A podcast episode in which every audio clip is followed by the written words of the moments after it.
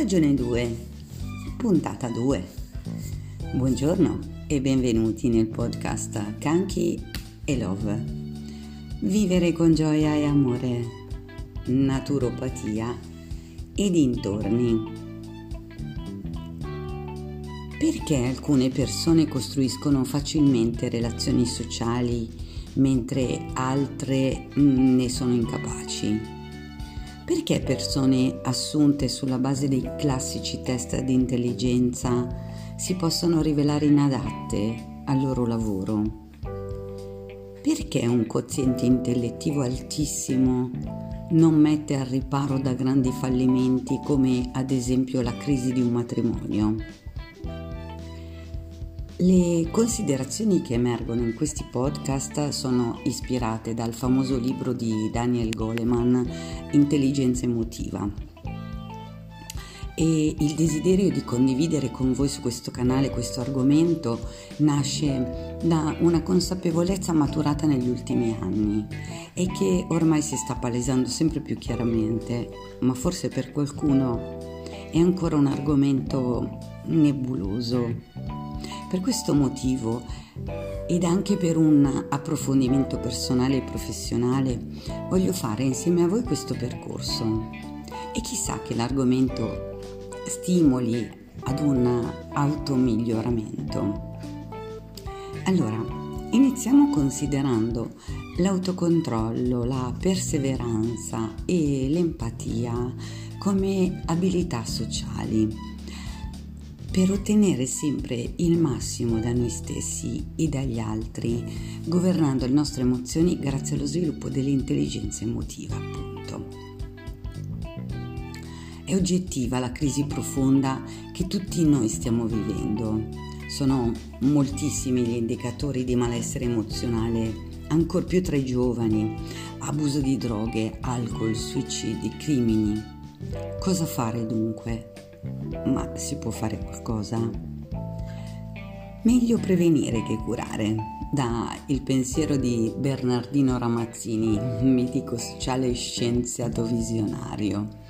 E dunque il mio consiglio forte è inserire tra le materie scolastiche la competenza sociale ed emozionale e imparare noi stessi, noi adulti, a coltivarla, ad allenarla.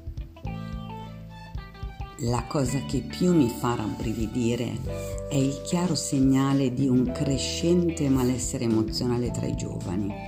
I giovani che sono il futuro, ad esempio il figlio che massacrò a martellate i genitori per l'eredità, o il gruppo di adolescenti che uccise un loro amico per derubarlo e trascorrere un fine settimana al mare. Fatti che ci portano a una riflessione minorenni che si avviano all'età adulta carenti in autocontrollo, carenti rispetto alla capacità di gestire la propria collera, carenti in empatia, no? Sentire dentro, io sento quello che tu senti. Penso ai giovani perché i giovani sono il futuro, quello che sono i giovani oggi sono una responsabilità di noi adulti, sono il risultato anche delle nostre azioni e non azioni. Le statistiche ci dicono che la depressione sta caratterizzando tutto il nostro secolo. Pare che i nati dopo il 1945, ad esempio, hanno probabilità di andare incontro una volta nella vita a un grave episodio di depressione tre volte maggiore rispetto a quella dei loro nonni. Il crescente malessere appare evidente.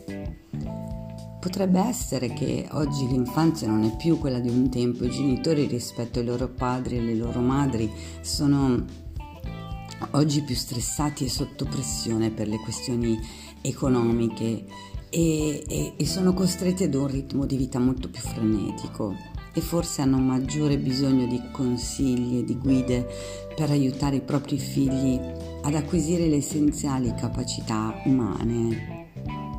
Di fronte a tutto questo non ci viene da chiederci se è urgente insegnare ai bambini l'alfabeto emozionale, cioè le capacità fondamentali del cuore, le capacità interpersonali essenziali.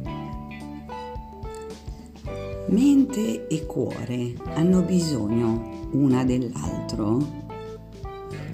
Abbiamo parlato delle neuroscienze nelle puntate scorse e proprio mh, mm, le neuroscienze oggi sostengono la fondamentale importanza di prendere in considerazione le emozioni. Le nuove scoperte scientifiche sono molto incoraggianti perché ci assicurano che se cercheremo di aumentare l'autoconsapevolezza, di controllare più efficacemente i nostri sentimenti negativi, di conservare il nostro ottimismo, di essere perseveranti nonostante le frustrazioni, di aumentare la nostra capacità di essere empatici e di curarci degli altri, di cooperare, di stabilire legami sociali appunto l'intelligenza emotiva, potremo sperare in un futuro più sereno. La forza della meditazione è uno dei miei capisaldi per sviluppare, per allenare la vigile presenza a tutto ciò che accade dentro e fuori di noi. Io sono molto felice delle recenti scoperte delle neuroscienze, non so se si è capito. Eh, le ricerche mostrano che le emozioni non sono essenze irrilevanti, come un tempo riteneva la scienza, ma svolgono un ruolo primario nelle funzioni del cervello e in tutti gli aspetti della mente, proprio ai fini della comprensione di se stessi e degli altri, di ciò che facciamo e chi siamo. Grazie alle nuove tecnologie come la risonanza magnetica abbiamo potuto riscontrare che ciò che è sempre stato fonte di mistero in realtà ci hanno mostrato il funzionamento di questa massa intricata di cellule proprio nel momento in cui noi pensiamo e sentiamo, immaginiamo e sogniamo.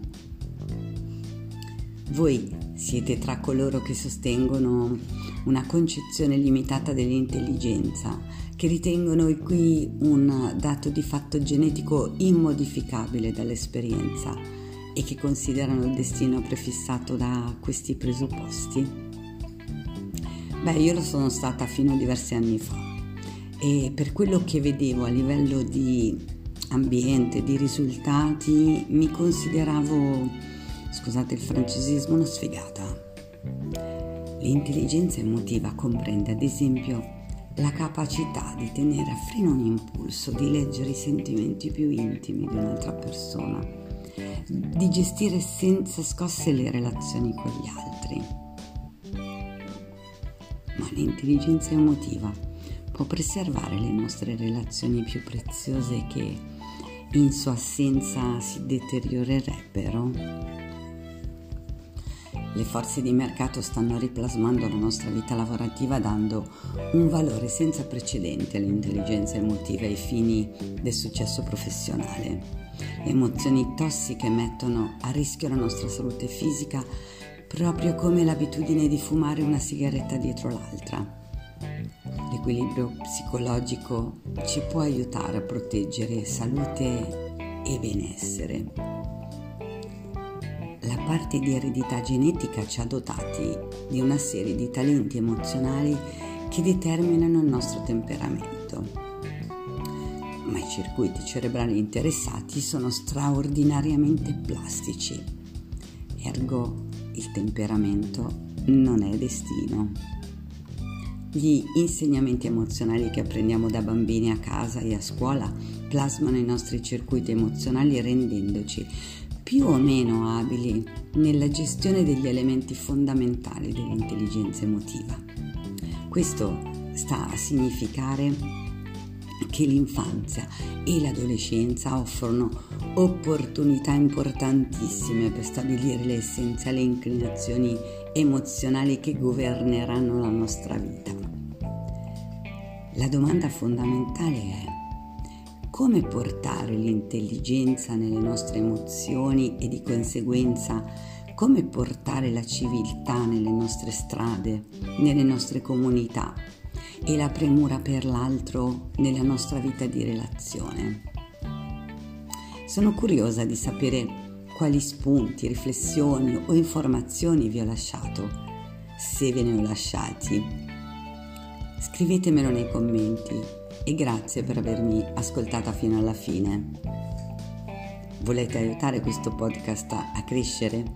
Allora pensate subito a un'amica o a un amico a cui potrebbero interessare questi temi e invitateli ad iscriversi cliccando sulla campanella per condividere con loro questi contenuti. Vi invito inoltre a seguirmi sui miei canali social che trovate linkati in descrizione e lasciatemi un like di incoraggiamento su questo canale l'intento è la divulgazione di tecniche integrative per il vostro benessere.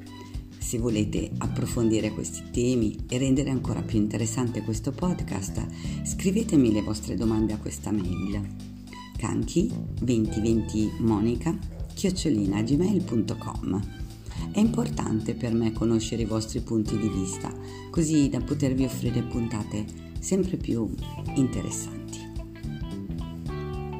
La puntata 3 uscirà prestissimo. Gioia e amore sempre a voi.